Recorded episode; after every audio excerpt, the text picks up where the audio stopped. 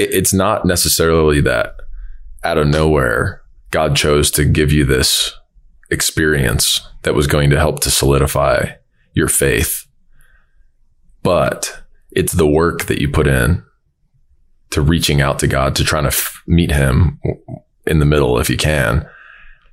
From my experience, because I've had one or two times in my life that were profound, inexplainably supernatural too, just like you're talking about. And, you know, you sound like a kook if you try to explain this to people in a way that's scientific. There's nothing scientific about it. It's miraculous. And there's something that we,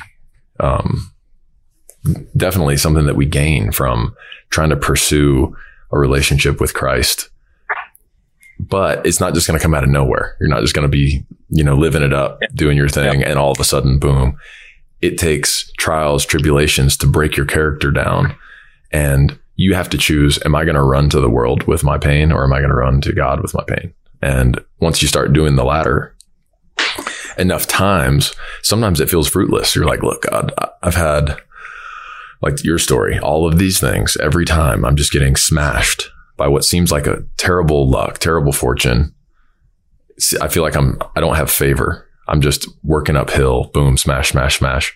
And what you realize looking back is, wow, I was not ready for all the things that, like, if I had gotten the opportunity then that God had for me, I would have blown it because I wasn't ready. And so I had to go through these things to get to a point where I was the kind of man that was ready for the task and the challenge that God has for me. So for anybody out there listening, I just wanted to say that, because some people are like, well, I'm just waiting for God to show himself, but God's waiting on you. Yeah. God's waiting on you. Yeah. And it's not that it's one way wrong or the other. It's, you know, God's not going to like punish us through this. He's not the one that does that. He's absolutely good in everything he does. What ends up happening is what, from my perspective, and I think perspective gains, you can gain everything, is it's not that you weren't ready. And I think there is a point in time, Blake, where we've had this conversation, Blake. That's so funny. Yeah, I know. There's a point in time where you can look back and say, yeah, I wasn't ready, because I even physically, I wasn't ready, but there's times when I've physically been ready, but I haven't walked into that next step in life because what you're saying, right? I'm spiritually not ready. And he's a good father, and he does not want his children to walk into something where they're going to fail, and not just fail, you know, little things like where, oh, you messed up. Like, no, let's get back on track. It's like failing to the point where you almost fall out of his grace. Right. And where your soul's lost. Yeah. He doesn't want you to go down this line where you toe eternal damnation because you're making choices where you feel like you can't come back from, you know, like, and then you screw up some other blessings that God might have in front of you. Well, and going back to the towel drills thing. Yeah. Those things that you aren't ready for, the reasons, those qualities about yourself that make you say, oh, I probably am not ready for this blessing because of this. We all have that awareness. And so what I've gained, and tell me if you relate to this, what I've gained a lot out of pursuing a relationship with Christ is the awareness of where I'm falling short, and the idea that it's a tough conversation to have if you're willing to be completely honest where you're falling short. It's very tough to look in the mirror. Yep. But we all know deep down, most of us don't want to face it. I don't want to face it for the most part. Sometimes we don't know because, you know, we gain wisdom from reading the word.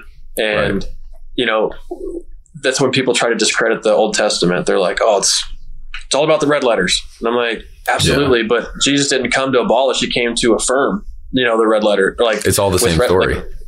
Yeah. It's all. And so if you don't read the Old Testament, you'll never understand this sinful nature we live in with the old law that we would never, ever stack up to. We could never obtain it. And so like, you have to understand that when Jesus came, we're getting off a little bit here, but like when Jesus came, he did away with all the animal sacrifices he became the one true sacrifice, the Lamb of God, whose blood was shed.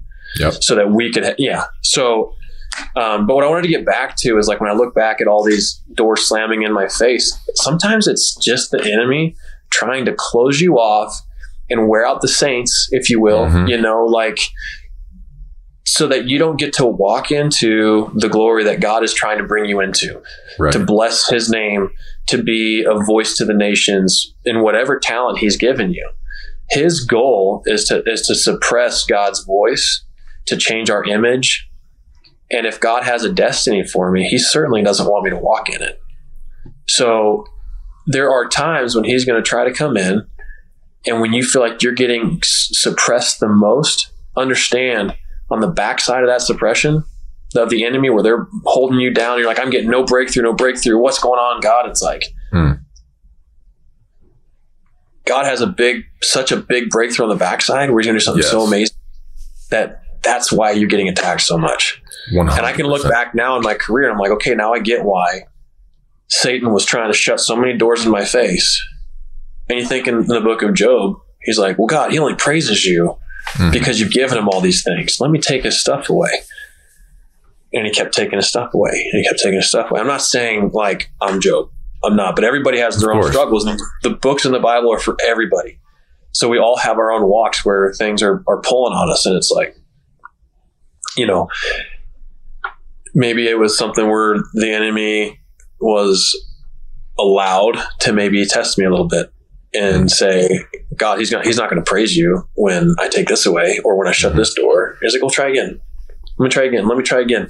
He's still not going to do it. And after a while, it's like, well, it's going to be kind of hard to keep pressing on Blake because he keeps pressing in on God. So, right. And that's through a lot of prayer. I have amazing grandparents who prayed. My mom and dad prayed. My cousins, just a lot of people praying for me.